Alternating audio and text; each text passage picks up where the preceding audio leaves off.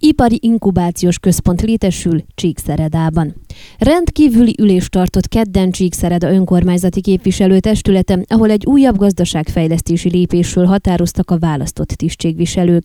Mint Korodi Attila polgármester bevezetőjében kitért rá, a városfejlesztési stratégiában szereplő ipari inkubációs központ létrehozásáról van szó, amely új ipari tevékenységek meghonosítását teszi majd lehetővé, egyúttal az innováció, a tudás átadás és felnőtt képzés helyszíne is lesz.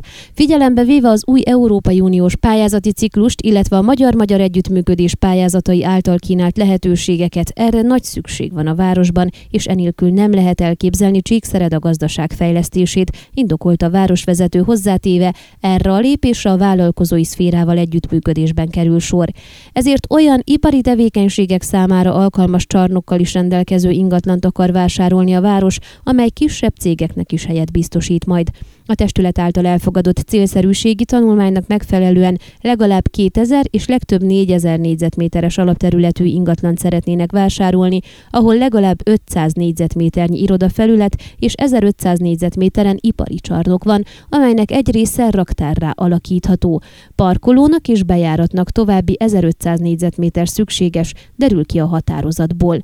Az önkormányzati képviselőtestület arról is döntött, hogy szerződést írnak alá a csíktapolcai, zsögödi és csíksomjói plébániákhoz tartozó kisebb területek ingyenes haszonbérbevételéről. Ezeket azért ajánlották fel a plébániák, hogy a város zsögödben, csíksomjon és csibában játszótereket tudjon kialakítani.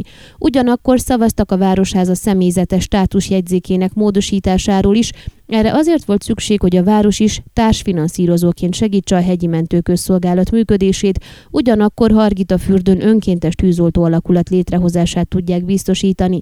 Szintén elfogadták a lakástulajdonosi egyesületek ügyintézőinek minősítéséhez szükséges szabályzatot, amelyet a vonatkozó törvény ír elő. Ön a Székelyhon aktuális podcastjét hallgatta. Amennyiben nem akar lemaradni a régió életéről a jövőben sem, akkor iratkozzon fel a csatornára, vagy keresse podcast műsorainkat a székelyhon.pro portálon.